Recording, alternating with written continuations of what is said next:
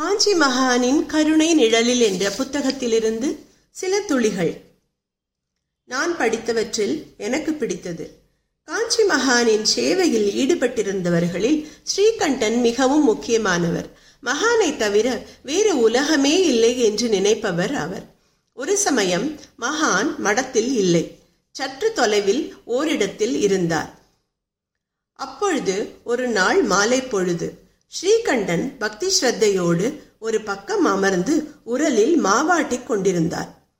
கைகள் வேலை செய்து கொண்டிருந்தனவே தவிர மனம் பூராவும் மகானின் நினைவாகவே இருந்தது. அந்த சமயம் மடத்து ஊழியர் ஒருவர் மிகவும் வேகமாக அவரிடம் வந்தார்.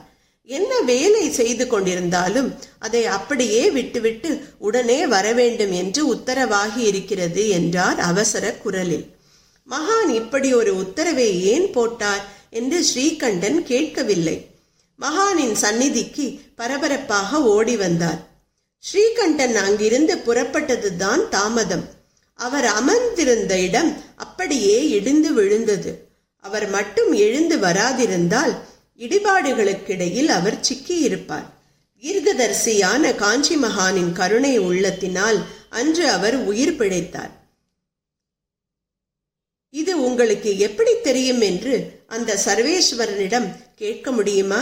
ஸ்ரீகண்டன் வழக்கம் போல கண்களில் நீர் மல்க சாஷ்டாங்கமாக விழுந்து அந்த தெய்வத்தை வணங்கினார்.